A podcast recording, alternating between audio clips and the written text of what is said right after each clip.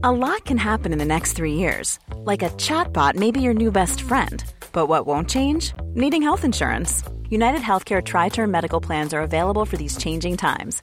Underwritten by Golden Rule Insurance Company, they offer budget friendly, flexible coverage for people who are in between jobs or missed open enrollment. The plans last nearly three years in some states, with access to a nationwide network of doctors and hospitals. So, for whatever tomorrow brings, United Healthcare Tri Term Medical Plans may be for you. Learn more at uh1.com. Many of us have those stubborn pounds that seem impossible to lose, no matter how good we eat or how hard we work out. My solution is PlushCare.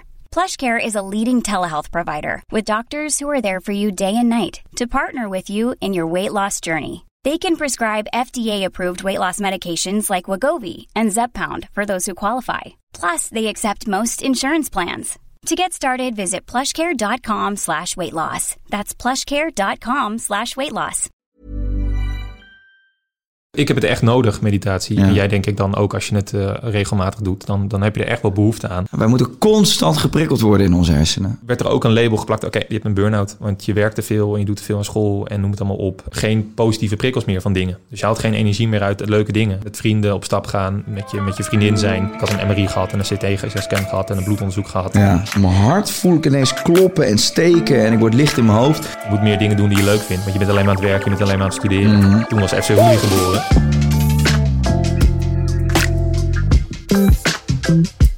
Dames en heren, daar zijn we weer met onze lieve sponsor. Bij HelloFresh kies je wekelijks uit 30 verschillende recepten. Dus of je nu vegetarisch eet of juist van vis of vlees houdt, er is voor ieder wat wils. In de HelloFresh-markt kan je ook naast je avondeten heerlijke tussendoortjes en lunchgerechten bestellen. Dus ik zeg, probeer het eens uit. Met kortingscode HelloKai ontvang je als nieuwe klant 45 euro korting op je eerste drie boxen met gratis verzending op de eerste box. Toedeloe! Eh, welkom bij Even Relativeren de podcast. En deze keer met Raoul. Bedankt. Leuk dat je er bent. Ja, dankjewel voor de uitnodiging. Ja, je bent hartstikke welkom. En eh, voor de mensen die kijken naar de tafel en denken... hey, voor de mensen die kijken op YouTube althans... en voor de mensen die luisteren... we hebben een nieuwe podcast set van Blue. Heel erg blij mee. Nieuwe microfoons. We gaan eens even kijken of ze het goed doen vandaag, Raoul. Jij eh, mag hem ontmaagden, dat is ding. een mooie tafel. Mooie tafel, hè? Van emt.nl. Ja, ik heb nog een bijzettafeltje nodig, even kijken. Nou, je kan mij altijd bellen of appen. Bij deze. Laat me weten wat je wil. Goed begin. Hey Raoul, eh, we hadden het er net eventjes over voordat de podcast begon. Eh, ik ga je toch wel heel even introduceren, Ja, want tuurlijk. dat vinden mensen fijn. Je hebt twee eigen YouTube-kanalen. Ja, Ja. En je bent natuurlijk onderdeel van Bankzitters. ja, 1 vijfde. Ja, een Ja. vijfde van Bankzitters. Eh, de meeste mensen zullen je kennen, denk ik, van Bankzitters. Waarschijnlijk wel de algemene Ja. kijker, luisteraar, die zal me eerder daarvan kennen dan persoonlijk, ja. Ja, maar daar heb je ook samen, met z'n allen heb je daar de meeste abonnees. Volgens mij 533.000 ongeveer. Ja, niet de meeste. Matti en Koen, twee andere jongens, die hebben nog meer. Ja, op, qua- persoonlijke op persoonlijke kanalen, maar view-wise, per video-wise, dat is op bankzitters wel echt veel groter, ja. Ja. Ja. maar wat ik wel leuk vind, ik denk dat je voornamelijk altijd vragen krijgt over bankzitters. Maar eh, ik vind jouw eigen YouTube-kanaal eigenlijk heel interessant. Want ik kan nog niet helemaal peilen, zeg maar, wat daar Gebeurt. de richting is. Ja. Of wat je daar precies doet. niet. Nee? nee. Wat was, wat was de filosofie achter je, achter je eigen YouTube-kanaal? Wat dacht je, wat wilde je daar gaan doen? Nou, ik had tot een jaar geleden had ik een YouTube-kanaal wat alleen maar focust op gaming. Of twee kanalen Ja. die gefocust op gaming. En op een gegeven moment wist ik wel van ja, is, is dat de toekomst? Is dat waar ik op wil? We zijn met bankzitters flink aan het groeien, grote stappen aan het maken. En daar maak je eigenlijk super vette dingen op. Dan heb je na elke draaidag zoiets van, oh, we hebben nu iets vets gemaakt. Dit wordt een toffe video. En is het heel lastig om daarna weer achter je bureau te staan en eh, met een controle in je handen te gaan gamen. Dus ik dacht, nou weet Ja. je wat? Ik ga het omgooien. Eh, mijn hoofdkanaal, zo heet dat dan eh, binnen die vakjargon, ehm, wordt een kanaal waarop ik verschillende dingen doe. En dat probeerde ik toen een tijdje. En toen merkte ik ook bij een aantal video's dat ik dacht, ja, nu maak ik een video voor het maken van een video. Eh, en niet omdat ik dat echt per Noem se heel leuk voorbeeld vind. van een video wat je toen maakte. Ehm, dan maakte ik. Oeh, ehm, ja, ik heb wel eens gereageerd op televisieprogramma's. En Ja. ja. uiteindelijk is dat het is ni- niets voor mij. Dan, dan zit ik daarnaar te kijken en dan denk ik, ja, dan nu ik een beetje overdreven blij. Terwijl ik er niet heel erg achter sta. En toen dacht ik al vrij snel, ja, ik moet andere soort video's maken. En toen begon het een beetje experimenteel te worden. Video's die op een wat langere termijn zijn opgenomen, omdat ik mezelf graag uitdagen en het proces vastleggen ook heel tof vind. En ook dat soort video's kijken, dat, dat doe ik graag van, eh, van internationale kanalen. Dus toen had ik bijvoorbeeld een video gemaakt waarin ik een week lang ging leven van een bijstandsuitkering om te kijken Ja. hoe dat was. Ja, Als een soort experiment ook. En dat vond ik eigenlijk zo vet om te doen, ook om die ervaringen voor mezelf vast te leggen. Eh, en die video ging ook bizar hard. Die ging echt heel hard. Dus toen dacht ik, oké, ik kan beter wat toffere dingen maken en er wat langer over doen en dan maar wat minder video's maken dan dat ik eh, het maar doe om het, ja, om het te doen, om die video's maar gewoon te hebben. Eh, daar een balans in zoeken als YouTuber, dat is nog wel lastig, want je Ja. kunt het niet helemaal aan één kant afschuiven. Maar eh, ja, dat soort video's maak ik nu. Dus van, van 30 dagen lang mediteren tot... Ik ben nu bezig met een video waarin ik 12 weken lang elke dag ga sporten... om te kijken wat dat doet met je lichaam. Ja, Ehm, maar aan de andere kant ja, zit ik volgende week ook weer gewoon achter mijn computer... geoguessr te doen wat ik leuk vind. Omdat je dan met Google Maps gaat kijken waar je bent. Dus dit is Ja. gewoon wat je leuk vindt om te doen nu. maar heerlijk toch? Het is gewoon eigenlijk een verzamelplek geworden van allemaal dingen die er in jouw hoofd spoken. Ja, precies. En dat is eigenlijk ook wat bankzitters is. Alleen Ja. dan soms is het niet rendabel om een idee voor vijf personen te doen. Zoals die bijstandsuitkering. Ik wilde dat heel graag doen met z'n vijven. Maar dat Ja. zat niet iedereen eh, Op te eh, wachten. op te wachten. dus toen deed ik het alleen. En toen dacht ik, ja, dat moet ik gewoon vaker doen. Ja, Maar eh, ja, dat... ja tof. uiteraard gaming ook gewoon nog, ja. Ik vind die experimenten sowieso heel erg leuk. En Ja. ehm, ik, ik heb die video gezien dat je 30 dagen ging mediteren. ja. Eh, ik heb wel het idee dat je, je, je stapt er altijd wel in met het idee van, nou, ik ga het proberen. Maar als het kut is, dan zeg je het ook. ja. Eh, volgens mij ben je ook wel op zoek naar hypes. En, en, en eh, als je hoort van, oké, dit is nu heel erg in, zoals die sapkuur. Ja. En dan, dan wil je het proberen, maar je bent er wel heel erg eerlijk over. Ehm, Nou ja, je moet natuurlijk een video aantrekkelijk maken. En dat is het Ja. hele marketingaspect erachter. En dat Ja. weet jij ook wel met, met content. Het moet aantrekkelijk zijn. Ja. Maar als iets kut is, mag je dat ook wel gewoon zeggen. tuurlijk. Ja, Nee, maar je stapt, er, je stapt er wel eigenlijk altijd gewoon heel eh, blanco in, toch?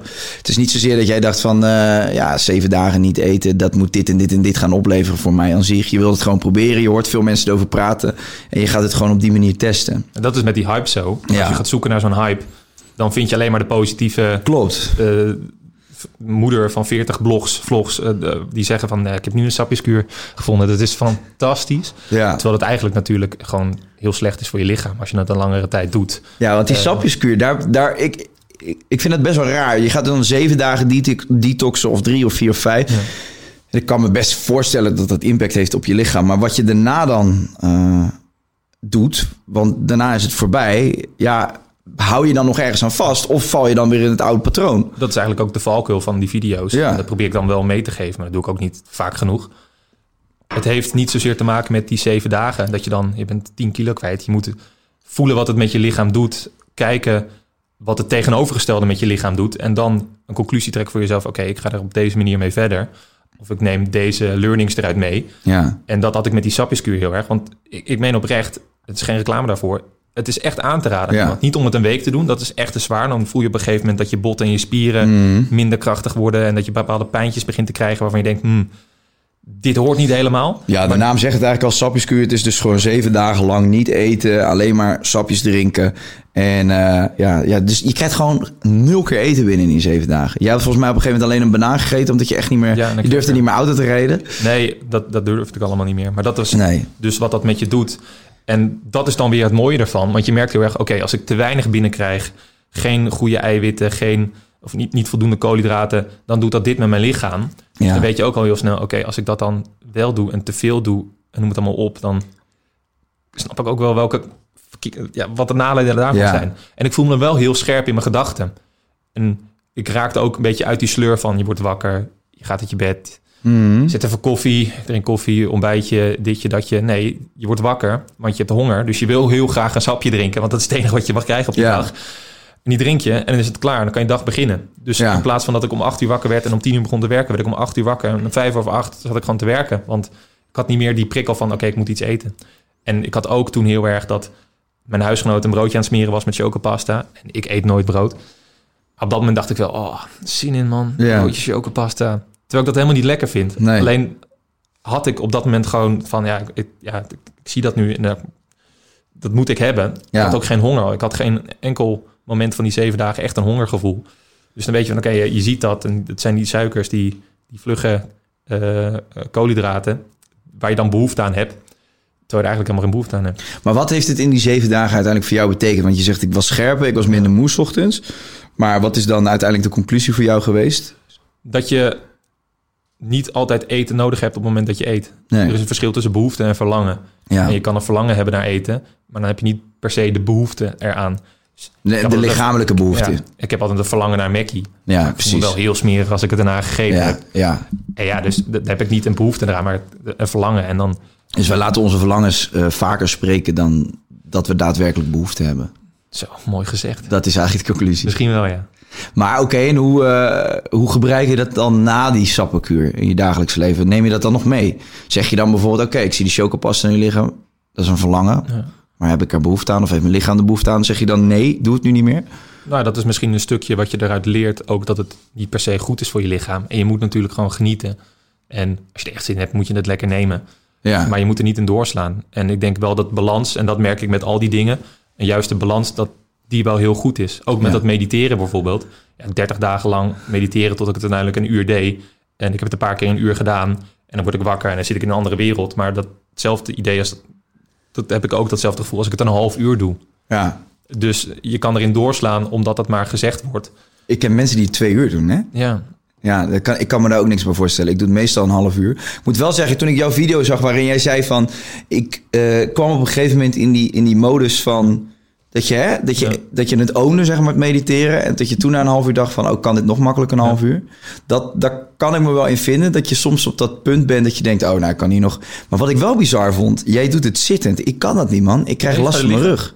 Ik ga altijd liggen. ah, heb je meditatiekussen? En ja, ik heb, er- ik heb er zelfs eentje met van die, eh, van die soort van eh spijks erin. Oké. Klinkt heel raar dat je op een Spijker zit. Ja, ah, dat ik allemaal Dat is een spijkerdingetje. Maar eh, nee, ik ga altijd liggen. En ik doe het liefst eh, doe ik het s'avonds voordat ik ga slapen. Ik merk echt dat ik veel dieper slaap. Ja, ik ook. Ja, Ja, s ochtends vind ik het minder. ja ik ook. Eh, dan ja, wil ik gewoon mijn dag beginnen. Maar met dat half uur wat jij zei, met, met pijn in mijn rug had ik ook wel bepaalde periodes. Dat ik moest gaan liggen en dat ik dan zelfs in het liggen nog last had dat ik weer anders moest gaan zitten. Maar op een gegeven moment kon ik me er wel voor afsluiten. Maar ik, ik snap wat je hebt. Ik zou het ook soms niet kunnen, soms wel. En dat is dan ook weer een van die boodschappen met dat mediteren. Er zijn geen regels, maar eigenlijk zijn er wel regels ja, iedereen moet doen waar hij zich prettig bij Precies, voelt. En ja. iedereen moet zitten hoe hij wil zitten en het doen wanneer hij het wil doen. Ik doe het ook niet elke dag meer. nee. Denk ik twee keer per week als ik de behoefte aan heb. Maar je moet ook weer niet zo'n video maken met... oké, je moet nu ehm, dit elke dag doen, want anders werkt het niet. Nee, maar dan wordt, het een, dan wordt het dwangmatig en dan gaat het weer overheersen. En dan op de verkeerde manier. Het is volgens mij ook gewoon de intentie die je daarmee... eh, welke intentie Ja. zet je? Ik wil mediteren om te ontstressen. ja, nou, ik heb, goed- het, ik heb het echt nodig, meditatie. Ja. En jij denk ik dan ook als je het eh, regelmatig doet... Dan, dan heb je er echt wel behoefte aan. Ja. En het is natuurlijk altijd wel een beetje iets, iets zweverigs, iets... Voor, Ja, maar dat vind ik, vind ik, wel moeilijk. ik vind het wel moeilijk dat dat woord, dat zweverig, zo snel gebruikt wordt. Hetzelfde dat mensen dan roepen van... ja, maar ik ben te nuchter daarvoor. Wie, wat is, dat zijn van die aangeleerde termen. En ik zei dat vroeger ook. Maar tegelijkertijd denk ik van... Ja, wat is er zweverig aan het eh, uitzetten van je gedachten? Dus het is vooral heel slim en gezond. Ja. Het enige wat je doet is zitten en ademhalen. Precies. Dat is, dat, ja. Vind je niet, eh, als vroeger, als je gewoon bij een bushokje zat... Ja. En je had geen krantje bij je en de telefoons waren... dan zat je voor, vooruit te staren. Dus wij leren ook niet meer om te vervelen aan zich. Nee. Wij moeten constant geprikkeld worden in onze hersenen. Ja. Ja, en dat is volgens mij met mediteren, stap je daar even uit. En ik denk dat dat super gezond is. Ik weet het eigenlijk wel zeker. ja, 100 procent. Maar jij zei in die video dat je, je had last van clusterhoofdpijn. Ja, ja, ja. Kan je dat eens, dat eens uitleggen voor de mensen die... Want ik kende het Eh. eigenlijk ook niet, die term. Maar Clusterhoofdpijn is een hersenaandoening waar je in bepaalde periodes, in clusters, last krijgt van hoofdpijnaanvallen. ja, En tot nu toe is er niet een medische oorzaak voor gevonden. Ik denk dat het met heel veel verschillende oorzaken heeft, eh, te maken heeft. Met misschien trauma's van vroeger, met, Mhm. met eh, ongelukken, met schokken, met bepaalde dingen die je bewust of onbewust vasthoudt. Ehm, maar er is nog nooit een reden voor gevonden.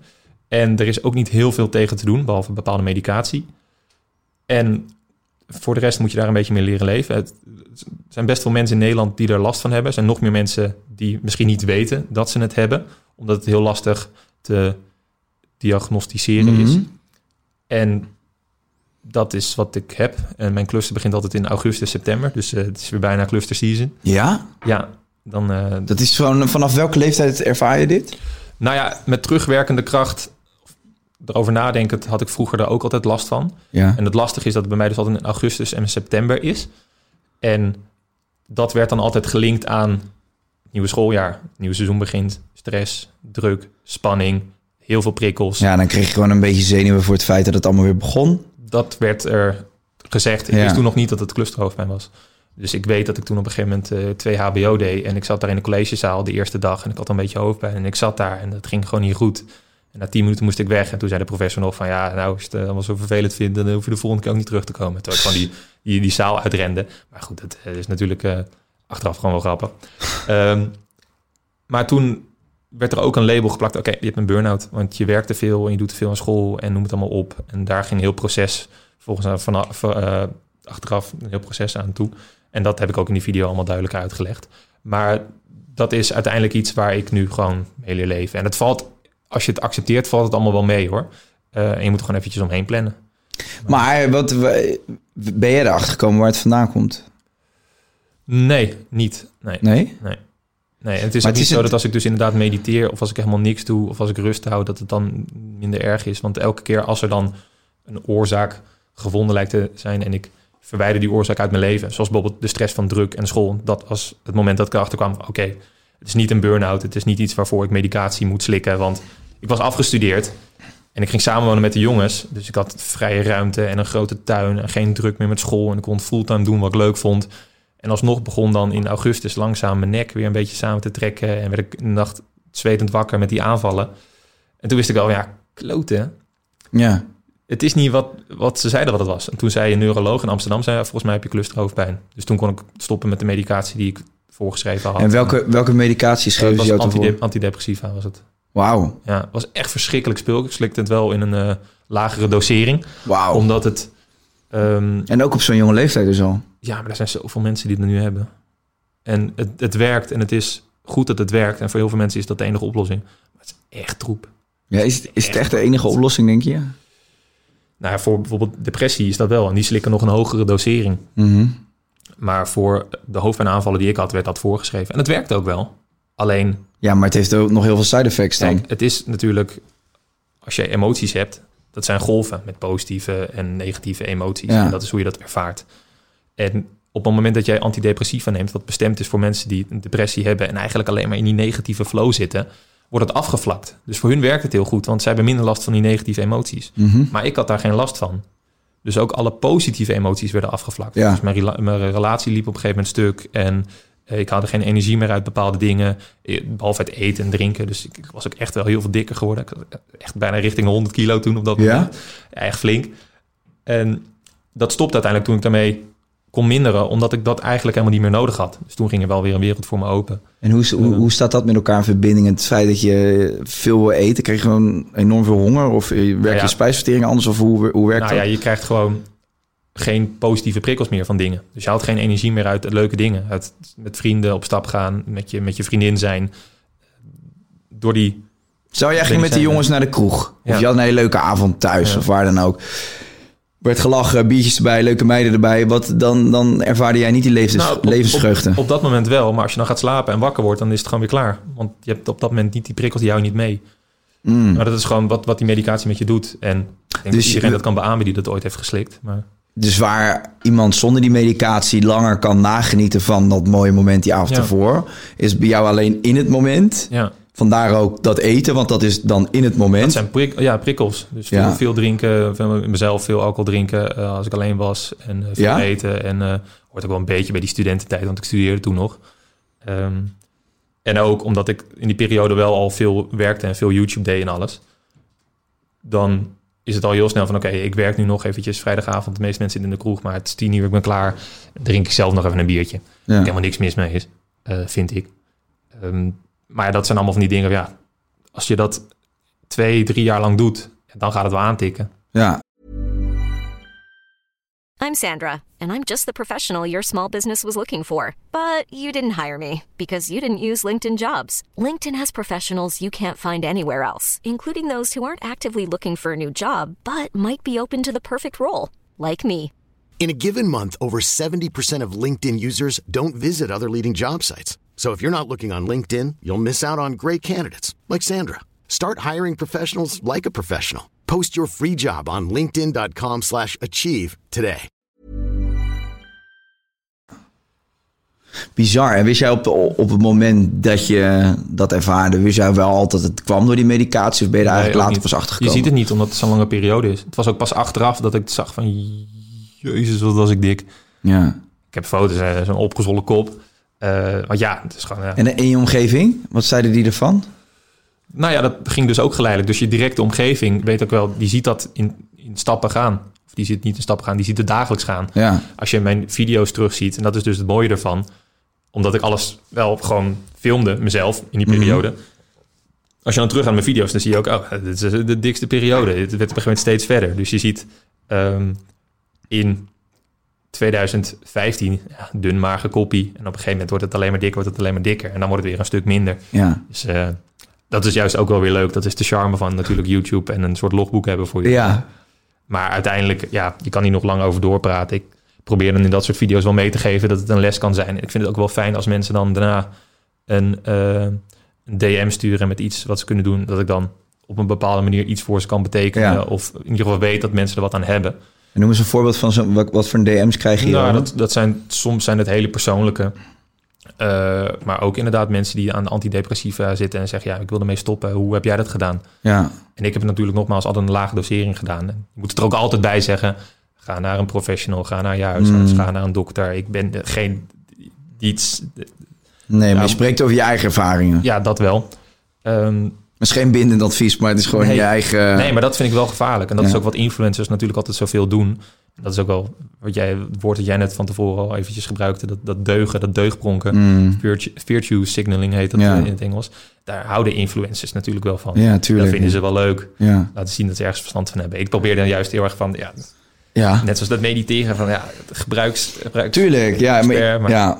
Maar je hebt, eh, hè, want je krijgt, al, je krijgt er al vragen over van mensen. Van, eh, hoe kom je hier vanaf? Dus dat, dat, eh, dat geeft wel aan dat mensen het blijkbaar moeilijk vinden om daar vanaf te stappen. Wat, wat Ja, maar ook is logisch lijkt.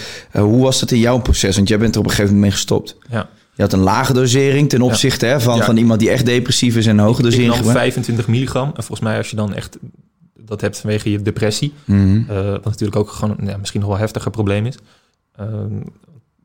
Ik heb dan een aandoening, maar ik vind dat mentale, dat, dat weegt zoveel, zwaar, eh, zoveel zwaarder. Ja, Ehm, die nemen volgens mij 50 milligram tot 75 milligram, misschien zelfs hoger. Misschien zelfs andere medicatie die nog zwaarder is. Dus ja, dat is allemaal nog heftiger. Dus ook in die ervaring heb ik wel een beetje het een en ander meegemaakt. Ja. Maar waarschijnlijk niet iets dat te vergelijken is met wat die mensen doen. Dus ik zeg ook altijd bij zoek hulp, ga praten. Ik heb twee jaar lang bij een psycholoog gelopen. Eh, fantastisch. Iedereen aan te bevelen, ook als Ja. je die nodig hebt. ja. Dus doe dat. En bij die psycholo psycholoog, moeilijk woord, blijft een moeilijk woord. Psycholoog, ben je terechtgekomen nadat je bent gestopt met die antidepressiva? Of daarvoor, Nee. of was dat tijdens al? Ervoor. Want ik had dus die hoofdpijnaanvallen en toen zakte ik een keer in op werk, omdat ik dus gewoon zoveel hoofdpijn had.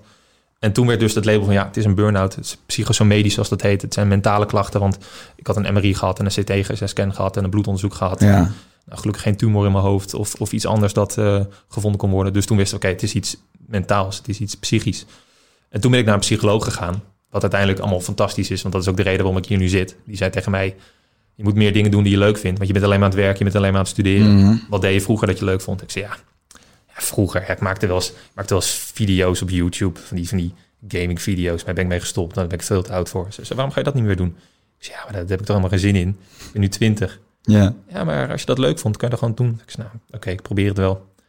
Toen was FC Roelie geboren. ja. Dus uiteindelijk ja, is dat allemaal weer terug te leiden. En dat is het hele mooie eraan. En dat is ook het fijne, dat als je dat nu voor jezelf weet, dat je het kan afsluiten en er vrede mee kan hebben. En dat geeft ook gewoon al heel veel rust. Maar dat betekent niet dat het dan gestopt is. En dat zeg ik ook al tegen mensen die of last hebben van depressies of wat voor klachten dan ook hebben. Je bent nooit klaar. Het is nooit zo, net zoals met meditatie, als dat voor jou werkt en je doet dat dus een maand lang en je hebt zoiets van, ja, ik heb nu rust in mijn hoofd. Mijn kamer is opgeruimd, mijn, hoofd is opgeruimd. Dan is het niet zo dat dat nooit meer vies wordt. Het wordt nooit meer smerig. Je trekt kleren aan elke dag, die gooi je ergens in de hoek. Je krijgt nieuwe problemen met je werk, met vrienden, met eh, je ouders, familie. Die moet je op een gegeven moment ook weer verwerken. Je bent nooit klaar. Je bent nooit uitgeleerd. En in die fase zit ik nu. Ik weet het probleem. Ik weet wat de oplossing is. Ik heb er vrede mee. En nu moet ik gewoon aan blijven werken. Net zoals dat ik denk dat, dat iedereen, echt iedereen, problemen heeft waar hij aan moet werken. Of aan het werken aan is. Eh, en die fase zit ik nu. Dus, dus in dat opzicht is dat gewoon volledige acceptatie. Maar met terugwerkende kracht kun je stellen dat je eh, een langere tijd volledig aan jezelf bent voorbijgelopen. Dingen deed die je eigenlijk niet heel erg leuk vond. En eh, eigenlijk gewoon een soort van gedisconnect was met wat nou, je... ook weer niet. Wel door die antidepressiva. Maar dat was niet de oorzaak die zij hadden vastgesteld. De oorzaak waarom, waarom ik uiteindelijk naar een psycholoog ging... waar ik nogmaals heel erg blij mee ben dat het uiteindelijk wel is uh, gebeurd. Niet de oorzaak van waarom ik medicatie ging nemen. En niet de oorzaak van de nasleep die daaruit ontstond. Dat was gewoon die clusterhoofdpijn. Dat was gewoon een aandoening. Ja, maar uiteindelijk kwam je bij de psycholoog en die zei wel van... je doet te veel dingen die je niet leuk vindt. Ja. Hoe kwam dat? Hoe... Nou ja, ik woonde in Amsterdam als student. Ik Ja. studeerde vijf dagen per week. Ik leende niet. Dus ik ging dan elk weekend nog naar waar ik vandaan kwam terug... om daar dan van vrijdag tot zondag in de kroeg te werken. Ja, Dus ja, toen werd het al heel snel. En dat was natuurlijk ook wel zwaar. Maar dat moet in principe moet een student dat wel gewoon aankunnen op een 19, 20-jarige leeftijd. ja dat is ook de vraag, hè? Ja, dat is Wie, wie de vraag. bepaalt dat een student dat moet aankunnen? Of is dat nee, ons is een goeie. aangeleerd? Ja, dat is ons aangeleerd. Ja, Ja. dat zeg je goed. Ja. Want weet jij nog hoeveel je sliep in die tijd? Als jij bijvoorbeeld gewoon een normale nacht had, weet je hoeveel uur je sliep? Nou, in het weekend dus vijf, zes uur. Ja. Maar Door de week is wel gewoon acht, negen. Oké, dat wel. Ja. Dus je kwam wel gewoon aan je slaapuren. Ja. Ja, dat is ook zoiets, ja, eh, ook wel een goed onderwerp, denk ik. Want eh, eigenlijk zeggen we daar hè, met een opmerking als... ja, dat moet een student wel aankunnen. Misschien is dat juist wel het hele probleem. Ja. Dat alle studenten dat tegen zichzelf zeggen en tegen een andere student zeggen. Ehm, misschien is er wel gewoon veel te veel druk. Op een bepaalde manier wel. Ik weet bijvoorbeeld met studenten met dat leensysteem dat toen veranderd is. Ja, Dat is natuurlijk bizar. Dat eh, bepaalde politieke partijen daarvan zeiden van ja, we moeten het leenstelsel omgooien en eh, het moet zo gaan en zus gaan. En dat het dan is omgegooid en dan vijf jaar later zeggen ze nee, dit is zo'n mislukking geweest, we moeten het terugdraaien. ja, Mijn vriendin die zat daarin, die heeft nu een bizarre studieschuld. En die Ja. ook zoiets van ja, weet je, het was echt verschrikkelijk. Het, alle studenten zagen dit al aankomen. En nu vijf jaar later wordt het teruggedraaid. En dan hebben de studenten vanaf dat moment weer het oude stelsel, waardoor ze niet zo'n hoge studieschuld hebben. En nu zit mijn lichting en de lichtingen daaronder, een lichting van, van 5, 6, 7 jaar, die hebben allemaal een bizarre studieschuld, omdat ze dachten, laten we experimenteren met het stelsel. Mm. Ja, dat geeft behoorlijk veel druk met, ze, met zich mee voor die studenten. ja, want als je dus afstudeert, dan heb je gelijk een schuld aan je been hangen. Ja, en dan behoorlijk ook. En dan ga je een hypotheek nemen en dan komt de tweede. En dan zit je tot je tachtigste, Als je een negentigste. hypotheek kan nemen dan. Ja. Als je een hypotheek überhaupt kan nemen. Dat is natuurlijk, eh, als je in een stad bent geboren, maakt op dit moment gereed uit welke stad. Ja. Amsterdam was voor je natuurlijk altijd de stad waar het vreselijk duur was en nog steeds. Maar ik kom uit Rotterdam. Als je ziet wat daar met de huizenprijzen is gebeurd de afgelopen jaren. En dan heb je steden als Utrecht en eh, Den Haag die ook zeker niet onderdoen. Nee, ik, ik heb een huis gekocht dus laatst. Ja, En ik keek in Utrecht, de stad in. Maar uiteindelijk ben ik uitgeweken naar het Gooi, want dat was een stukje goedkoper. ja, dat zou je ook niet verwachten. Ik woon in het Gooi omdat Utrecht te duur was. Ja. Ja. Nee, maar ik bedoel, dan, dan begint het al. En dan begint je leven en dan ga je daarna werken. Ja, En dan, eh, ja, dan werk je dus al voor een gedeelte om die schulden af te lossen. Dus je begint je, begint je leven, je werkende leven, begin je eigenlijk met een schuld. En als je dan vier, vijf jaar later twee kinderen krijgt of één kind... Ja. dan eh, komen de volgende hoge kosten erbij. En eh, ja, zo zit je in een soort... eh, ja. Dan is het heel, troost, vacuüm. Ja, heel troosteloos en triest. ja, triest. En daarom moet je dus, vind ik, het relativeren en verwerken op bepaalde manieren. En als dat is door naar een festivalletje gaan en met een pil in je mik eventjes helemaal losgaan en genieten. Ja. En daar energie uit halen. Of dus een andere vorm van ontspanning, zoals meditatie of gewoon in het bos wandelen. Dan eh, kan je er heel snel wel vrede mee sluiten. wandel je veel? Te weinig. Ja? Ja. Het is echt mijn nieuwe verslaving geworden, wandelen. Ja, ik eh, nu met... Weet je, als ik nu denk aan mijn opa en mijn oma, die wandelden vroeger al superveel. Dus misschien zit het ook wel een beetje in mijn familie. En dan van die familieweekenden. Ja. En die mijn opa en oma wonen in Limburg. Dus dan hadden we daar heel veel bos. En maar ik had het zo moe van, weet je, dan wilde de familie weer wandelen. Ja, dan was ik gewoon jong en dan wilde ik gewoon in de tuin spelen. Met, eh, of, of lekker een beetje eh, kloten met, eh, met de brommer van opa. Maar dan wilden ze gaan wandelen. En eh, ja, nu denk ik ineens, ja, misschien zit dat bij ons in de familie. Want mijn oma heeft echt tot de 92 ook gewoon echt flink gewandeld. En ik, ik kom helemaal tot rust, joh. Ik vind het zo ongelooflijk lekker. Is heerlijk. En je hebt in Nederland stiekem echt veel mooie wandelroutes. Eh, waar ik eigenlijk ook pas achter ben gekomen tijdens de coronacrisis. Want dat was een beetje mijn hoogtepunt van de week. Ja. Wandelen. Dat was het spits daar in elk bos. eh. Ja, joh, dat was niet Ja. normaal. Eh, en op een gegeven moment werden de stranden zelfs af, afgezet. Om, wat ik ook wel heel raar vind natuurlijk, want wandelen is zo ongelooflijk gezond. Dus je zou iedereen moeten stimuleren, zeker in deze tijden, om te gaan wandelen. Ja. Maar ehm, Ja, dat is wel iets wat, wat een soort van nieuw is geworden in mijn, in mijn Ik ben er heel slecht in, in wandelen. Ja, Ik ben er heel slecht in. wat, wat, waarom? Je vindt het gewoon heel saai. Maar dan denk ik, oeh, lekker een stukje wandelen. Eventjes mijn, eh, mijn earpods mee. Ja. Of muziek luisteren. Terwijl je dat natuurlijk helemaal niet moet doen. Nee, eigenlijk moet je dus eigenlijk, want wandelen is ook een vorm van mediteren. Ja.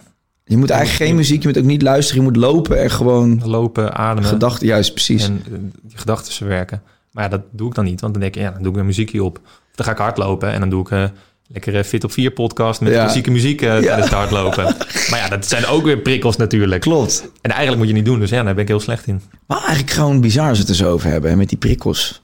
Dat gewoon, dat, dat gewoon volledig uitstaan. Ik had, ik, mijn mental coach zei, eh, ik ben eh, een paar jaar geleden, toen deed ik, me, eh, deed ik een theatershow en van alles er nog naast. En toen heb ik even, ben ik bijna door mijn hoeven gezakt. En eh, toen heb ik ook een mental coach genomen. En om beter te herkennen wanneer het te veel is. Wist je al dat het toen te veel ging worden? Je zakt op een gegeven moment door. Nou ja, ik Wist had- je niet eigenlijk stiekem van tevoren al van... oeh, als ik dit nog eventjes doe... Dan Ja, ja. Nee, ik, ik, ik denk wel oprecht dat ik dat op dat moment eh, wel dacht dat ik dat allemaal kon. Ook wel met de gedachte van nee, maar dat moet je toch gewoon kunnen. Ik bedoel, je bent nog jong en eh, je ziet toch anderen doen het toch ook. Die doet toch ook eh 40 optredens per week en doet dit er nog bij. Je gaat altijd een beetje vergelijken. Maar toen ging ik, eh, ik had ik mijn première en toen eh, ging het even mis. Toen had ik eh, verkeerd eh, naar adem en toen kreeg ik daarna een soort van eh, paniekaanval en mijn hart helemaal. En nou, niet goed. En toen merkte ik het wel en toen kreeg ik van die tintelingen in mijn slaap. En eh, nou, dan weet je wel dat je, dat je te ver bent gegaan. Maar toen heb ik gelukkig wel heel snel gewoon gezegd van oké, ik wil nu met iemand gaan praten om, om eh, dit beter te gaan herkennen. Want eh, blijkbaar eh, ja, eh, herken ik het niet en loop ik aan mezelf voorbij. En op het moment dat het te laat is gebeurd, geeft mijn lichaam pas een signaal. Dus toen heb ik ook met, eh, met een mental coach gezeten. En die leerde mij ook dat, ja, hoe je dat kan herkennen en wat, je, wat je er dan het beste aan kunt doen. Was dat op theater dat het gebeurde, die, die? Tijdens mijn fucking première, man. In de Lamar. Hoppa, heel, me- heel de zaal vol met vrienden en familie. En eh, ik stond daar en ik, ik had mijn eerste helft gespeeld tot de pauze. En eh, ik merkte gewoon dat ik... eh, ja, ik zat er lekker in, weet je. Het publiek lachte mee. En het was, eigenlijk ging het super lekker. En ik kwam die pauze uit met best wel veel zelfvertrouwen. En ik sta daar en ineens... hup, ik weet niet wat er gebeurt. En ik voel gewoon dat ik mijn hart voel ik ineens kloppen en steken. En ik word licht in mijn hoofd. Toen ben ik het podium afgestapt. Maar ja, de eerste vijf minuten dacht iedereen dat dat erbij hoorde, weet je wel. Ik zeg, jongens, ik moet even van het podium af. Het gaat niet goed. Dus iedereen dacht dat dat erbij hoorde. Totdat mijn manager en mijn moeder en iedereen naar achteren renden om te kijken hoe het met me was. En gelukkig heb ik toen... eh, ja, ik heb er iets van vijf of zes minuten achter gestaan. Toen ben ik teruggegaan. Toen even mijn ademhalingen gereguleerd. En toen kon ik weer door. Maar toen dacht ik, ja, ja die is niet gezond, man. Ik, eh, weet je, waar speel ik nou mee? Dat zie je heel vaak bij artiesten die eh, op het podium werken of met mensen werken, dat dat dan op zit te bouwen, op zit te bouwen, op zit te bouwen. En dat het dan zichzelf ontlaat tijdens een show. Ken je Bo Burnham? Nee. Dat is een, eh, een comedian, een hele goede Amerikaan. Die heeft nu laatst ook een, eh, een special gemaakt op een eh, streamingsplatform. Mm. Waarin hij, waaraan hij twaalf maanden bezig is geweest. Die had zichzelf opgesloten in één kamer tijdens, tijdens de lockdown in Amerika. Ja. Maar die is heel erg comedy op basis van ook actuele onderwerpen. Ja. En cynisch kijken naar hoe de maatschappij in elkaar steekt. Oh, is dat die gozer met dat grijze haar? Die wat oudere man? Nee, hij is niet... eh, nee, volgens mij is hij nu rond de 30 achter. Oké. Maar die ehm, was begonnen op Vine ooit. Met Ja. grappige filmpjes maken. En toen kreeg hij een special op MTV. En daarna eh, maakte hij dus comedy shows. Maar elke keer wel met het thema mentale problemen. Want daar heeft hij last van. Dus hij Ja. heeft ook wel eens gehad. En zei hij dat hij dan tijdens een show... Een van zijn eerste shows... Dat hij dus een eh paniekaanval kreeg. En daarna heeft hij twee jaar niks gedaan. Ja. Ja, bij hem duurde het echt twee jaar voordat hij het allemaal verwerkt had. Maar en volgens mij zijn er nog meer comedians of, of performers te noemen die ook dus echt op dat punt kwamen op het moment dat ze op podium stonden. Ja, ik ben het gaan opzoeken. Eh, en toen las ik inderdaad dat echt bijna alle grote comedians, of bijna allemaal, er zijn altijd een paar niet natuurlijk, maar best wel veel er last van hebben. En ook Robbie Williams en eh, allerlei andere artiesten. En ik had het ook altijd, voordat ik op moest, was ik altijd zo zenuwachtig. En dan dacht ik altijd van, wat doe ik hier? En vooral als ik dan een show had ergens op een dinsdag, ergens in het noorden van het land of zo. En dan reed ik daar in de regen naartoe, in mijn eentje, zo'n autootje. En dan zat ik in mijn eentje in, in, Op een N-weg, onverlichte N-weg. ja, echt. Maar gewoon op een dinsdagavond. En dacht ik, oh, al mijn vrienden liggen gewoon lekker op de bank nu. En dan reed ik naar zo'n theater toe. En die, die, die kleedkamers waren altijd super troosteloos. En dan zat ik daar met eentje en hoorde ik het geroezemoes van een zaal van duizend mensen uit een wildvreemde stad. En oh, dat, ik voelde me heel eenzaam dan. Dat was een heel raar gevoel. Als ik dan eenmaal op het podium stond en ik had de eerste gewoon twee, drie minuten had ik overleefd en ik kreeg het publiek mee, ja, dan leefde ik weer helemaal op. Dus het was, het was echt, die avond bestond gewoon uit pieken en dalen. Heel heftig zo. Dus dat, is ook, dat doet ook heel veel met je, met je gemoedstoestand, denk ik. Ik vind het contrast altijd heel groot. Ja, de contrast is heel groot. En je slaapt dus ook daarna als je thuis komt. Ja, ik sliep echt niet voor drie uur, omdat het dan nog helemaal in rush zat. Dus het was best wel pittig hoor.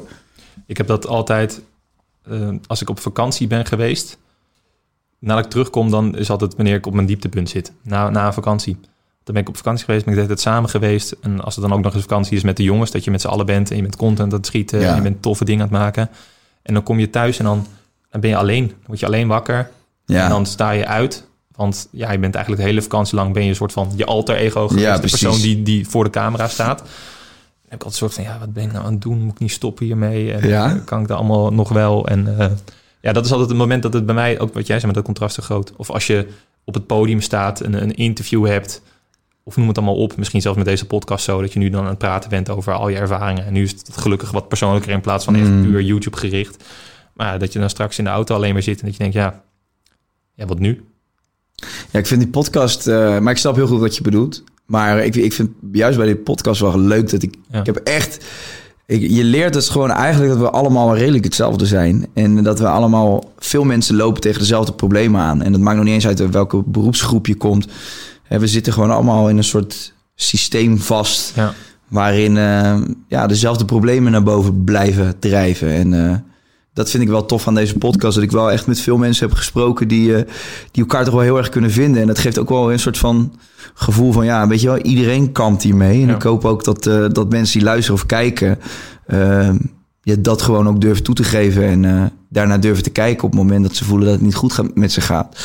Want ik denk wel dat wij ook als influencer, ik vind dat een kutwoord, dus ik vind dat moeilijk om dat uit te spreken. Maar wij, hè, YouTubers, mensen die op televisie komen met een groot bereik vind ik het wel belangrijk dat we deze gesprekken ook voeren. En dat je dat ook gewoon laat weten. Want ik denk wel dat het beeld wat gecreëerd is op social media, hè, waarin dat het perfecte leven, uh, waar mensen het perfecte leven laten zien.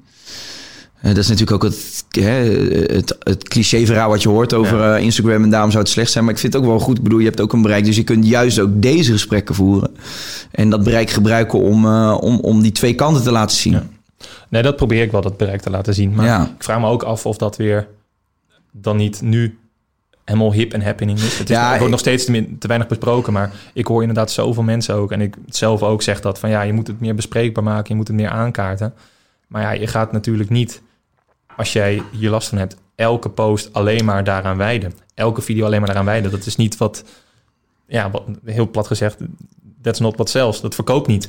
Nee, maar nog los van het feit dat het niet verkoopt is, denk ik ook gewoon niet nodig om de hele dag te laten merken dat het slecht met je gaat. Of uh, net zoals dat je niet de hele dag hoeft te laten merken dat het heel goed met je gaat. Maar ik vind het wel leuk dat je als je een bereik hebt dat je, ik bedoel, ja, Keis typisch op Instagram is voor mij ook iets compleet anders dan deze podcast. Maar dat ben ik ook. Daar kan ik mijn ei ook in kwijt. Vind ik super leuk. Maar ik vind dit een beter platform om deze gesprekken te voeren. En ik vind een, een mix daarvan vind ik wel, uh, vind ik wel tof. En uh, ik denk ook dat het ik denk dat, dat het heel goed is dat, dat veel mensen gewoon eh, open en eerlijk zijn over veel dingen. En uh, het, is toch, het is toch gewoon een feit. Ja, ik vind het niet normaal dat, dat mensen van een jaar of 16, 17 uh, te horen krijgen dat ze een burn-out hebben. Of dat ze hem daadwerkelijk hebben.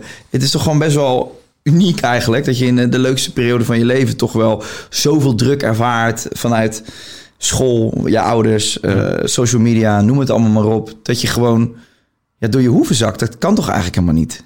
Nee, dat is belachelijk natuurlijk. Ja. Maar ja, dat gebeurt wel. En jij noemt een aantal redenen, een aantal oorzaken op. En ik denk ook niet dat er één partij is die dat nu eens eentje kan, kan regelen. Ik denk niet dat er een regering in staat is om dat hele probleem nu uh, op te lossen. Omdat er dus ook mensen zijn, en die zullen er altijd zijn, misschien wel het merendeel, die daar geen last van heeft. En er misschien ook nog een beetje een, stigma aan hangt. Uh, waardoor die problemen niet zo groot zijn dat ze uiteindelijk getackled gaan worden. Kijk, als mm. iedereen zou hebben, dan zou, er, zou er wel wat mee gebeuren. En als elke middelbare scholier er last van zou hebben, dan zou een middelbare school daar iets, iets op doen. Maar ik denk dat omdat er uiteindelijk nog wel gewoon een klein percentage is, die er last van heeft. Misschien meer dan je denkt, maar ik denk uiteindelijk wel de minderheid. Ja, ik denk dat het daarom dan niet ehm, ja, bespreekbaar wordt gemaakt of er een oplossing voor komt. Maar misschien een moeilijke vraag. En je zegt ook van ik ben geen dokter, maar puur vanuit je eigen ervaring. Ja. Eh, nogmaals, geen binnen het advies. Maar iemand stuurt jou nu een bericht die zegt... joh, ik kan met depressieve gevoelens. Ik ervaar heel veel druk. Ik zit niet lekker in mijn vel. Eh, heb jij iets van advies wat je zou kunnen geven? Heb jij... eh, Psycholoog, ja. altijd. En ik, ik ging daar vroeger ook heen naar een kinderpsycholoog. Mhm. Dat vonden mijn ouders noodzakelijk. ja. Ehm, en dat vond ik toen niks. Vond ik toen niks. Dus het heeft ook te maken met wanneer je gaat, in welke fase je bent, wie je psy- psycholoog is. Ik had eerst een man en dat, dat werkte niet. Eh, En nu ben je bij een vrouw. En, nou, ja, ik was toen bij een vrouw. Ik ben nu al een paar jaar eh, niet, niet geweest. Ook niet nodig, gelukkig. Ehm, of ja, gelukkig. Dat betekent dat het, het goed met me gaat. Dat ik het zelf kan oplossen nu. Maar daarna ging ik bij een vrouw die een paar jaar ouder was dan ik. Die was volgens mij net afgestudeerd. Misschien nog psycholoog en opleiding. En dat, dat klikte wel heel goed. Mhm. Dan voel je toch een soort van meer van... Oké, die snapt mij. Die zit in dezelfde fase. Die heeft er meer verstand van. Ja. Dus dat, dat is voor iedereen anders. En ook mensen die hebben juist een hele oude man van in de 70 nodig. Een soort, ja, wat je ziet bij series en televisie. Ja, Zo'n ja, ja, zo'n leren bank... eh, kat erbij en een, eh, zo'n, zo'n, zo'n, hoe noem je dat? Zo'n bakje met hout. Wat, met wat zie je in deze inktvlek? In, Ja. inktvlek? Ehm, sommige mensen hebben die nodig. Dus ja, dat is, dat is een advies wat ik meegeef. Maar Ja. Dat eh, probeer je dan te doen. Maar als kind, jouw ouders vonden dat je als kind naar een psycholoog moest. Waar, waar liep Ja, jij dan toe tegenaan? Nou, dan gaan we weer heel ver terug. Dan, Ja. praten we over, eh, over verkeerd gelopen echtscheidingen en eh, dat soort dingen. Dus dat zijn allemaal trauma's die je dan uiteindelijk hebt verwerkt als kind. En ik denk dat iedereen zo wel zijn ervaring van vroeger mee heeft. En dat noem ik aan het begin met die clusterhoofdpijn. Ja, ik denk niet dat ik één oorzaak heb, maar dat ik gewoon heel veel verschillende dingen heb. En dat zal dan ongetwijfeld ook wel één zijn. Je, jij praat een keer over ayahuasca. Dat je dat Mhm. graag zou willen doen. Ik ook. Mhm. Maar je hoort ook wel eens van mensen die dat dan doen. Dat zeggen ja, en eh, eh, blijkbaar zit ik gewoon nog heel erg met de, de scheiding van mijn ouders van toen ik jong was. Of eh, dit is gebeurd en dit is gebeurd op die ene vakantie. Ja, Eh, of hier eh, moest ik aan denken. Ja, dat zijn allemaal weggestopte dingen die dan. klopt. Ja, het, zijn- Ja. Je, komt, je komt vaak, eh, dat hoor je althans eh, vaak van mensen, dat je terugkomt bij een ervaring die je hebt weggestopt. Waarvan je niet eens meer weet dat het echt een groot issue is in je leven. Omdat je hem zo ver hebt weggestopt. En die komt dan weer naar boven. Ja. En dat zijn dingen die iedereen met zich meeneemt. En misschien heb ik er meer van waarvan ik dat niet weet. Of misschien Mhm. ehm, is dat in combinatie met een ongeluk van vroeger of dit of dat of of zo. Uiteindelijk allemaal de reden dat je zoiets hebt. Ehm, maar ja, dat ja, kan je alleen maar verwerken door erover te praten, door jezelf open te stellen. Ja, En kijk, en die mensen die hebben daarvoor gestudeerd, psychologen. Dus die weten echt wel wat ze doen. En helemaal als ze wat langer in het vak zitten, dan weten ze echt hoe ze moeten aanpakken. Dus dat hele sceptische, wat ik dus vroeger zelf ook had van, ja, maar dat is niks voor mij, dat werkt allemaal niet. Ja, dan ja, ga je dus eigenlijk in tegen, tegen een van de grootste studies van Nederland, die heel veel mensen doen, psychologie, en eh, die dan ook nog bepaalde richtingen opgaan en zo. En dan zeg je van, nee, dat eh, doe je allemaal voor niks. Dus ja, maar als je, als, je, als je hem plat slaat op het moment dat jij ergens mee zit... en je gaat met een vriend praten die niet eh, gestudeerd ook, heeft... dat werkt al. Ja. Het is gewoon, je legt een soort puzzeltje van je leven op een tafel... en iemand helpt je gewoon om de stukjes op de juiste plek te leggen. Ja, daarom is die stap naar een psycholoog soms juist moeilijk, maar wel zoveel beter. Omdat het moeilijk is omdat je die persoon niet kent. Dus je misschien een beetje ervoor schaamt. Maar het is heel veel beter omdat je juist niet beoordeeld wordt. Je wordt Ja. niet gejudged. Je, je Ja. stelt niet aan een persoonlijk iemand die je kent... die misschien mee te maken heeft. Ja, en ik denk toch ook het stigma van een psycholoog. Ik bedoel, juist door die films Ja. hè, heb je de associatie met van als je daar komt, ja, dan ben je echt helemaal van het padje af. En eh, ja, de volgende stap is het gesticht. Het slaat natuurlijk nergens op. Het is gewoon een, een, een tool, een hulpmiddel om eh, ja, je leven wat meer op orde te krijgen. Wat volkomen normaal is en zeker in deze tijd. En ik vind het, eh, ik, nog even los van het feit dat iemand jou helpt, kun je het ook nog zien als gewoon een leerproces. Hè? De, bijna een soort studie. Want ik bedoel, Ja. je ontwikkelt jezelf. En jij zei het begin van de podcast, je bent nooit uitontwikkeld. Je bent nooit klaar met leren. Dat, daar geloof ik ook in. En een psycholoog of een mental coach of whatever je het wil noemen. Dat zijn wel mensen die je kunnen helpen om, Ja. eh, om jezelf te blijven ontwikkelen. Dat is alleen maar goed. En wat jij net zei over die series... is ook weer wat, wat ik eerder bedoelde met... er is niet één partij die dat kan doen. Je kan de regering dat wel doen... maar als dan nog steeds dat stigma is... ook bij de wat oudere mensen die misschien niet bereikt worden... die wel kinderen krijgen en zoiets hebben... ja, mijn kind heeft dat niet nodig. Ja, Ja. zo ga je dat nooit kunnen doen. Dus alleen wanneer al die partijen in harmonie samenwerken... en dat zou natuurlijk het eh, idea- ideale beeld zijn. ja. Alleen dan kan je dat soort dingen doorbreken. Maar ja, ik zie dat niet gebeuren. Nee. nou ja, laten we hopen dat de mensen die, eh, die kampen nu met mentale problemen of eh, ja, zich depressief voelen, dat die een, een, een persoon vinden met wie ze kunnen praten die ze gaat helpen. Ehm, als jij nu kijkt naar je YouTube-kanaal en ehm, ja, specifiek het onderdeel van het eh, experimenteren, Ja. welke dingen staan er nog echt hoog op je lijstje? Oeh. Ja, ik heb wel een lijstje met dingen, maar die bedenk ik dan. Maar ehm, het is lastig, want heel veel dingen zijn al eens gedaan. Ja. En ik weet nog dat ik... Wat zijn jouw inspiratie eigenlijk in het buitenland? Welke YouTube-kanalen kijk je tegenop, bijvoorbeeld in Amerika? Heb je nou, ik kijk nu op tegen Yes Theory. Maar die ben ik pas recent gaan kijken. En dat is dus dan weer een van die toevalligheden, maar ook weer niet. Maar waar je als YouTuber of creator soms wel op, ja, eh, op beoordeeld wordt. Ik had dus die 30 dagen mediteren video. En op dag 27 kwam er van Yesterday een video uit met drie jaar lang mediteren. Elke dag. Toen dacht ik, ah, jongen, dat, Baas meen, baas. dat meen je niet. Ja, ja. Dat meen je niet. Maar dat wist ik pas toen die video online kwam. Ja. Maar dan krijg je dus wel van, nou, eh, die en die heeft het eh, dit gedaan. Dan denk ik, ja, maar, maar vriend, ik ben hier 30 dagen mee bezig geweest. Hoe, Ja. hoe weet ik dat? Ik ken hem niet persoonlijk. Nee. Maar die doen wel hele toffe dingen. En dat is soms het lastige ook als Nederlandse content creator. En Tuurlijk, dat met bankzitters hebben wij dat ook. Ehm, wij worden heel vaak vergeleken met de Sidemen. Ja. Want dat is een groep met zeven jongens, vriendengroep, begonnen is met gaming en nu dat soort dingen doen. Mm. En iedereen op YouTube, elke video is al eens gemaakt. Elke video wordt gekopieerd. En in Nederland is dat natuurlijk ook gewoon zo. Maar bij ons is het dan dat wij die vergelijking met hun heel veel krijgen. En dat zeggen, ja, maar dit hebben jullie gestolen. Dit hebben jullie gejat. Dit hebben jullie... eh, lekker creatief zijn jullie weer. Natuurlijk is het maar klein die dat zegt. Maar toch eh, luister je naar. En ja, ik misschien wat meer dan die andere jongens. Want ik lees de reacties dan. Misschien ook helemaal niet moet doen. Maar dat, dat wil ik graag. Ehm, maar het gebeurt ook andersom. Zoals wij gingen... Vorige maand gingen wij vissen. En wij doen dat heel lullig met een vijvertje, met, eh, met een Mm. paar hengels en we gaan vissen. Toen een, vijf dagen later gingen zij vissen. Wel op zee, op een boot, met Logan Paul. Iets groter, iets toffer, iets vetter. Want ja, meer centen. Dus dat, dat kan allemaal als je internationaal bent. Ja. normaal, hè? Dat verschil met Nederlandse YouTube en Daarom. Amerika. Het is ongelooflijk. Ja, het was vroeger ook hetzelfde met films, muziek. Tuurlijk. Je ziet het overal. Maar ja, Ja, nee, ja, je, kan, je, kan ja, je, moet het accepteren. Je kan je content zo tof mogelijk maken. Maar ja, het had andersom niet moeten gebeuren. Dat wij eh, vijf dagen later dan gingen vissen. nee. Maar ja, oké, dus daar ben ik het helemaal met je eens. Het is onmogelijk. Dat heb ik ook vroeger deed ik nog. eh, ik heb nog heel kort programmaontwikkeling gedaan bij een producent voor televisieprogramma's. Daar was het al onmogelijk om nog formats te bedenken met onderwerpen of eh, haakjes die nog niet eh, gedaan waren. Het is vaak toch een mix van: oké, ooit is dit programma geweest en als we dit samenvoegen, krijg je een beetje dit. Dat is bij YouTube natuurlijk helemaal, maar je kan daar natuurlijk wel heel erg je eigen sausje overheen gooien, Klopt, waardoor je ja, toch tuurlijk. heel erg je, je eigen look en feel Ja, krijgt. ja, ja. En dat, dat proberen we ook. En ik denk dat het ook wel goed lukt. En dat het daarom misschien ook aanslaat. En dan praat ik over ons als collectief, als bankzitters zijnde. Ehm, en we zijn er ook druk mee bezig. En soms moet je gewoon eventjes eh, roeien met de riemen die je hebt. Helemaal omdat je eh, nou eenmaal ja, groeiende bent. ja. En we nu dan een paar mensen in dienst aan het nemen zijn of hebben die onder contract staan.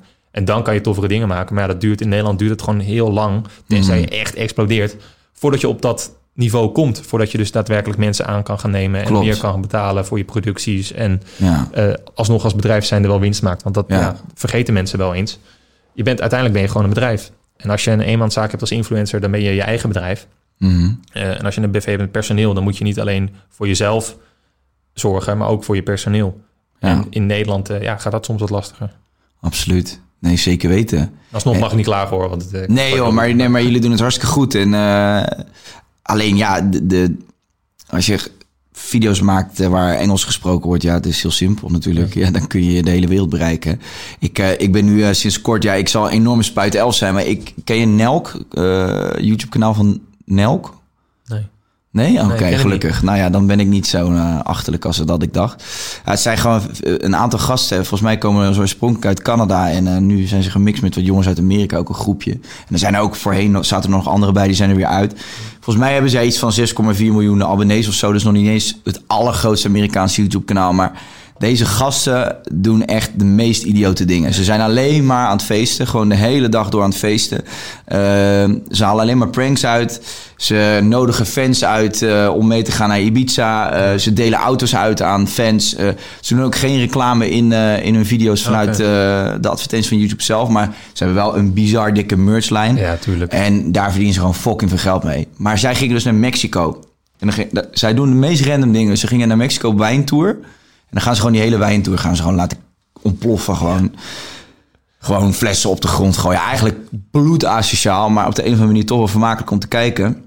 En toen zag ik dus van tevoren, zij worden gewoon de hele dag gefilmd. Dus zij vloggen het niet zelf, maar het is wel gewoon... Die camerabeelden Ja. die schokken ook. En eh, het is gewoon echt vanaf off-shoulder Ja, gewoon dat is de eh, charme. Dat is, dat, is dat werkt nu. Ja. Precies. Maar de- dan van tevoren waren ze in hun huis, vlak voordat ze naar Mexico gingen. En dan vertelden ze even kort wat ze gingen doen. En er was dus een productiemeisje die voor die partij werkt. En die vertelde dus even dat er eh, vier advocaten klaar stonden. Eh, eh, vier advocaten eh, en nog twee, juri- nog twee andere juridische mensen. En dat ze 15.000 euro cash meekregen om, eh, eh, om daar ook, als de politie komt, dat ze het ding kunnen afbetalen. Want ja, er komen altijd in aanraking met politie. Bizar. Maar dat is gewoon die productie van hun. Ja. En hij zit in die auto en dat zijn gewoon best wel jonge gasten nog. Hij is volgens mij 26 of zo. En op een gegeven moment eh, ja, hebben ze dan een, derde wijntour echt helemaal verneukt. Er komt allemaal beveiliging bij. En dan hebben zoveel, zijn ze over tafels heen gaan glijden. En, en iedereen onder, het wijn, onder de wijn gegooid en zo. En dan zit hij in die auto en dan zegt hij ook... Belt hij dus iemand van productie. Ja, we moeten vanaf... eh, Tijuana of zo, want dit is die stad, daar moeten we een eh privéjet hebben, man. We moeten hier snel weg. En eh, nou, nog niet eens, nog niet eens, zeg maar, dat was gewoon ook in de actie. Want hij is op dat moment fucking lam. En dan een paar uur later hebben ze inderdaad gewoon zo'n privéjetje geregeld. En dan vliegen ze dus terug naar Amerika. Maar gewoon zo, het is zo bizar wat je dan allemaal kan doen. En eh, Ja. ze gaan naar Amerika, dan doen ze gewoon, doen ook gewoon die tours, weet je. Dan in Europa, dan in Zuid-Amerika. Dan gaan ze de, de Amazone in en dan, ja, de gekste dingen doen ze echt onbeperkt. Ja, nee, fantastisch. En dat is dan inderdaad het fantastische voorbeeld. Ja, dat is qua content is dat de droom. Ja. Ik zou dat zelf niet kunnen. Nee. Het is lichtelijk asociaal, maar het is wel fantastische content. Echt heerlijk. Ja. Ik ga het even opzoeken als ik thuis ben. Je moet het echt even checken. Je, Maar- kan, je kan ook gewoon instromen, want er zit niet echt een soort van verhaallijn in. Maar ze zijn ook bevriend met Dana White en zo. Dus ze gaan ook naar al die UFC-gevechten. En dan worden ze uitgenodigd in Abu Dhabi. En zelfs daar zetten ze dan de boel gewoon op stelt. Het is gewoon constant gekkigheid. Ik weet ook, er was één gozer die zat in die groep, die heette Yes, Jesse. En die is er wel volgens mij uitgestapt. Die is wat meer naar de achtergrond gegaan. Om, die doet nu die merchlijn en die is meer bezig met bedrijf Nelk eh, op te zetten en groot te maken. Maar die, die- volgens mij is die er ook uitgestapt omdat hij het gewoon niet meer aankon. Ja. Want Ze waren alleen maar aan het feesten. En weet je, die gasten, ik zit, er, ik zit er ook naar te kijken. Ik denk dat die jongens niet ouder worden dan, dan 30 als ze, zo le- als ze zo blijven leven. Nog één verhaal kort, er zit ook een gozer in. Die heet Steve Will Do It. En die naam heeft hij volgens mij gekregen omdat, dat, ja, als iets te gek is, Steve Will Do It. Ja. Gewoon een idioot, weet je wel. Een beetje een soort van jackass-achtige vibe. En eh, dan is hij in een casino en hij wil, hij wil dus nu de grootste YouTube van Amerika eh, worden. En hij zit de hele tijd die David, eh, of Dave Hupplepup. Ja, David Dobrik. Ja, die zit de hele tijd uit te dagen. Maar hij geeft dus gewoon, hij gaat dan bijvoorbeeld met 6 9 gaat hij feesten. En dan eh, geeft hij 6 9 zijn hond een ketting van 30.000 euro. En horloges en weet ik veel wat. En dan geeft 6 9 geeft hem een McLaren. Nou ja, goed, dat gebeurt echt van alles in die video's. Maar op een gegeven moment is hij dus in het casino. En dan is hij met die Steve O van Jackass van Ja. vroeger. En eh, dan verliest hij in twee beurten verliest hij gewoon 30.000 euro. En zij, deze jongens hebben ook heel veel kritiek, hè. Omdat ze alleen maar zuipen en Ja, dit soort domme dingen doen. Dus, eh, maar ik vind het wel lachen dat ze daar dan weer scheid in hebben. En die, eh, op een gegeven moment zit hij dan van... Ja, kutzooi, kutzooi, ik heb geen geluk. En dan besluit hij dus om zo'n grote rode dobbelsteen... Niet zo'n klein wit, kleine witte, maar echt zo'n grote rode door te slikken. En op het moment dat hij hem dan zou uitpoepen... en het getal waar hij dan op komt, dat wordt dan zijn geluksgetal. En hij zou dat, moet dat dan samen met Steve-O moet hij dat dan doen in het casino. En die Steve-O die krijgt hem gewoon niet doorgeslikt. En hij slikt hem op een gegeven moment door. Maar dan blijft die dobbelsteen Ah. blijft hier ergens hangen. Ja, je wordt gewoon misselijk als je er naar kijkt. En op een gegeven moment moeten ze ook echt gewoon een ambulance bellen. En dan eh, uiteindelijk slikt hij hem door. En volgens mij zit die dobbelsteen er Ja, tot op de dag... niet uit, ja. Die zit er nu nog steeds in. Dus ja, nou, dat bedoel ik dus met die jongens worden niet ouder dan Ja, 30. maar jij zegt, ze zetten advertenties uit, maar die worden gewoon uitgezet door precies. YouTube. Ja, Nee, ja, Ze klopt. niks. Klopt, ze kunnen ook helemaal niks verdienen. Want in iedere aflevering drinken ze shots en weet ik wat.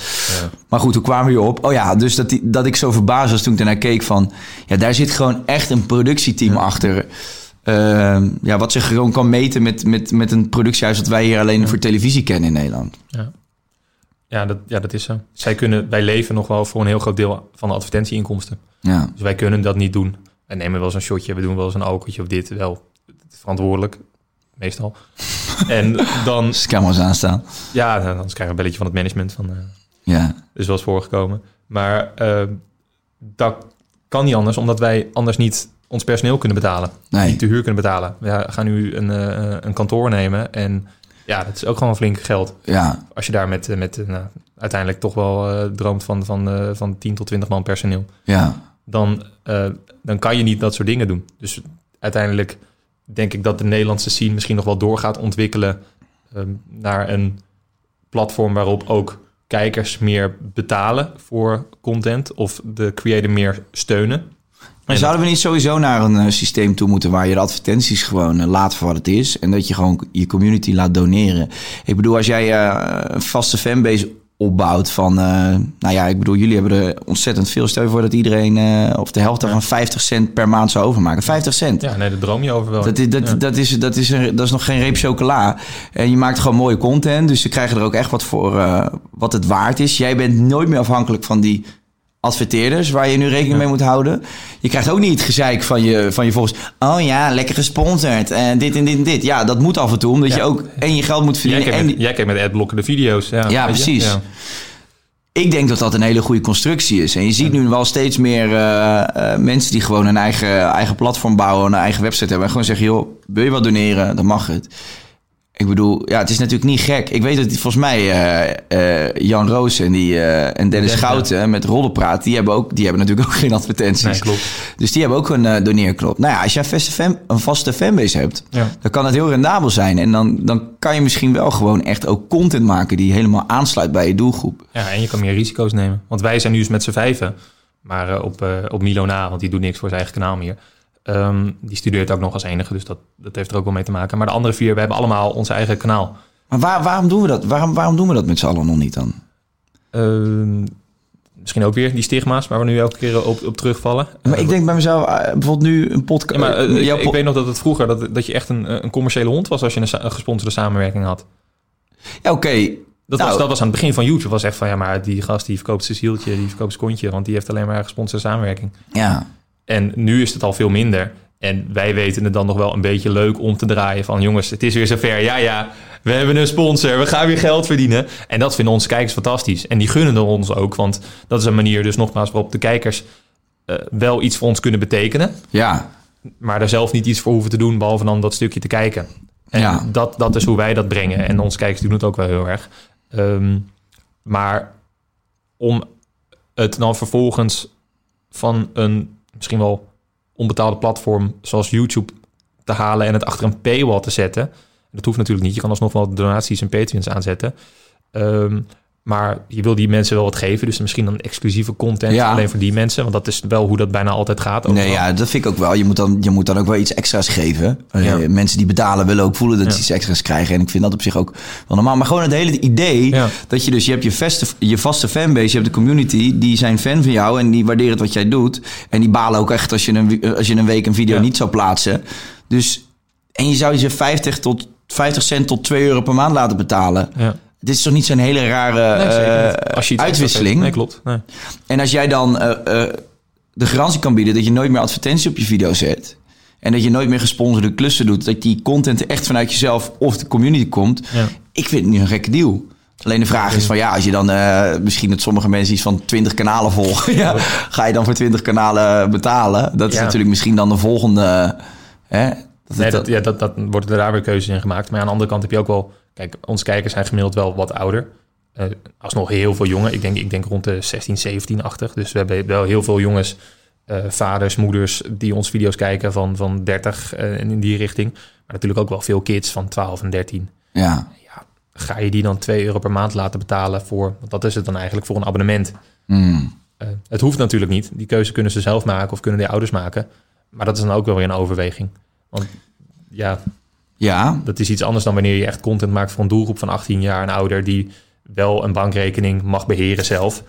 Eh, want ja, volgens mij mag dat officieel niet als je jonger bent dan een bepaald Oké, maar dan, dan, is, dan is... Stel je voor dat je gewoon je content gratis op YouTube zet. Ja. Ehm, en dat blijft. Je geeft de mensen zelf de kans Ja. om te doneren als ze dat willen. En als ze dat doen, dan bied je ook nog iets extra's.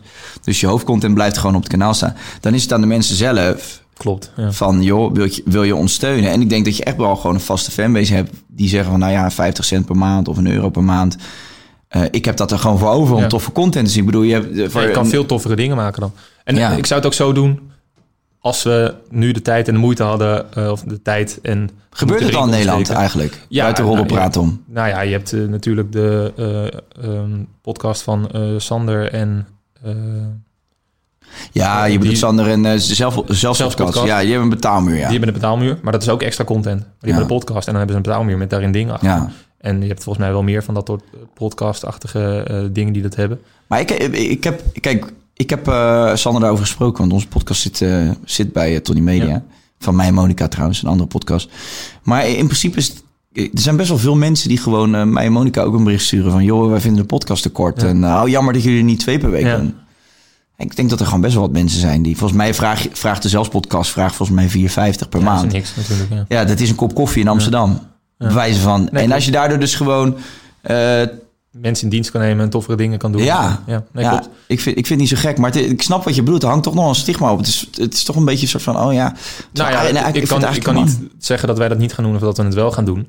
Eh, denk eerder dat we het wel gaan doen dat we het niet gaan doen. Maar dat zijn dus weer die volgende stappen met ouder worden als bedrijf zijn en volwassen worden en zoiets hebben van ja, oké, wij willen heel graag iemand aannemen die bij ons de productie doet en een cameraman en eh, nog een editor. We hebben al een editor in dienst, dus heb je vier man. Nou, dat kost best wel wat geld.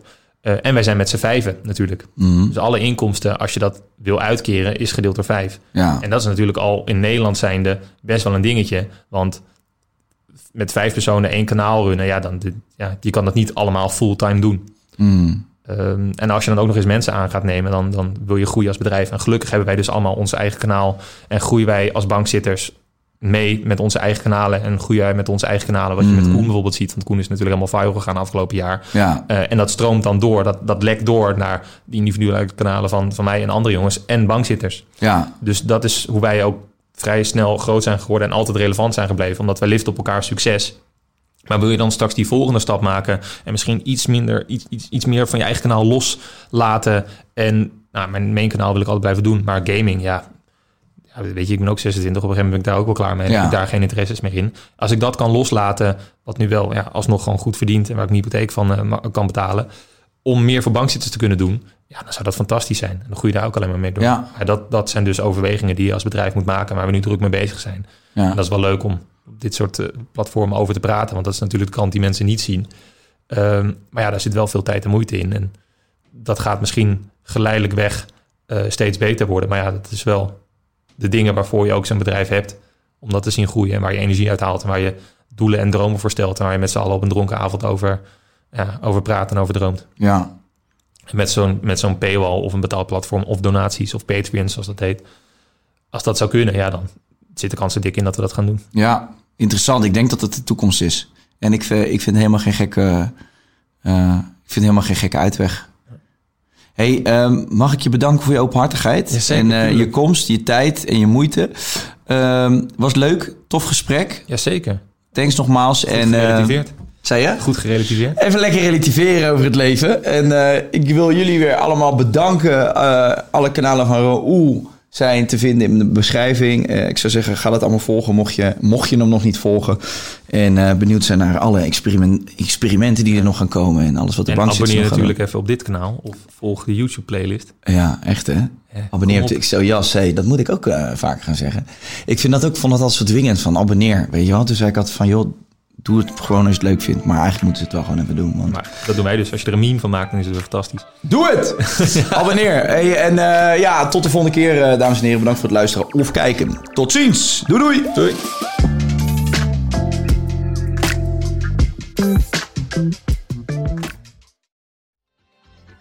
Weet je waar ik zo'n tyfushekel aan heb? Toeristen, als het te druk is in de stad, zelf koken. Ja, alles wat je nu zojuist benoemt. En daarom maken jij, denk Daan Hogevorst, En Robert Rodenburg. een podcast waarin we alleen maar klagen. Want klagen is HET medicijn tegen het collectieve leed wat maandag heet. Dus elke maandagochtend een nieuwe te horen op je favoriete podcast-app.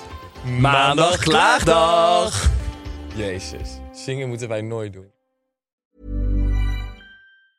Even when we're on a budget, we still deserve nice things. Quince is a place to scoop up stunning high-end goods for 50 to 80% less than similar brands. They have buttery soft cashmere sweaters starting at $50, luxurious Italian leather bags, and so much more. Plus, Quince only works with factories that use safe, ethical, and responsible manufacturing. Get the high-end goods you'll love without the high price tag with Quince. Go to quince.com/style for free shipping and 365-day returns.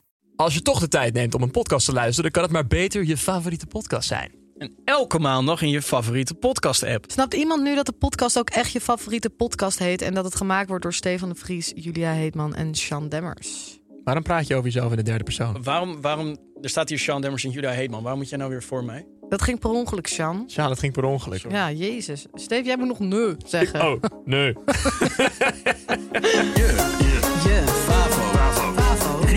City.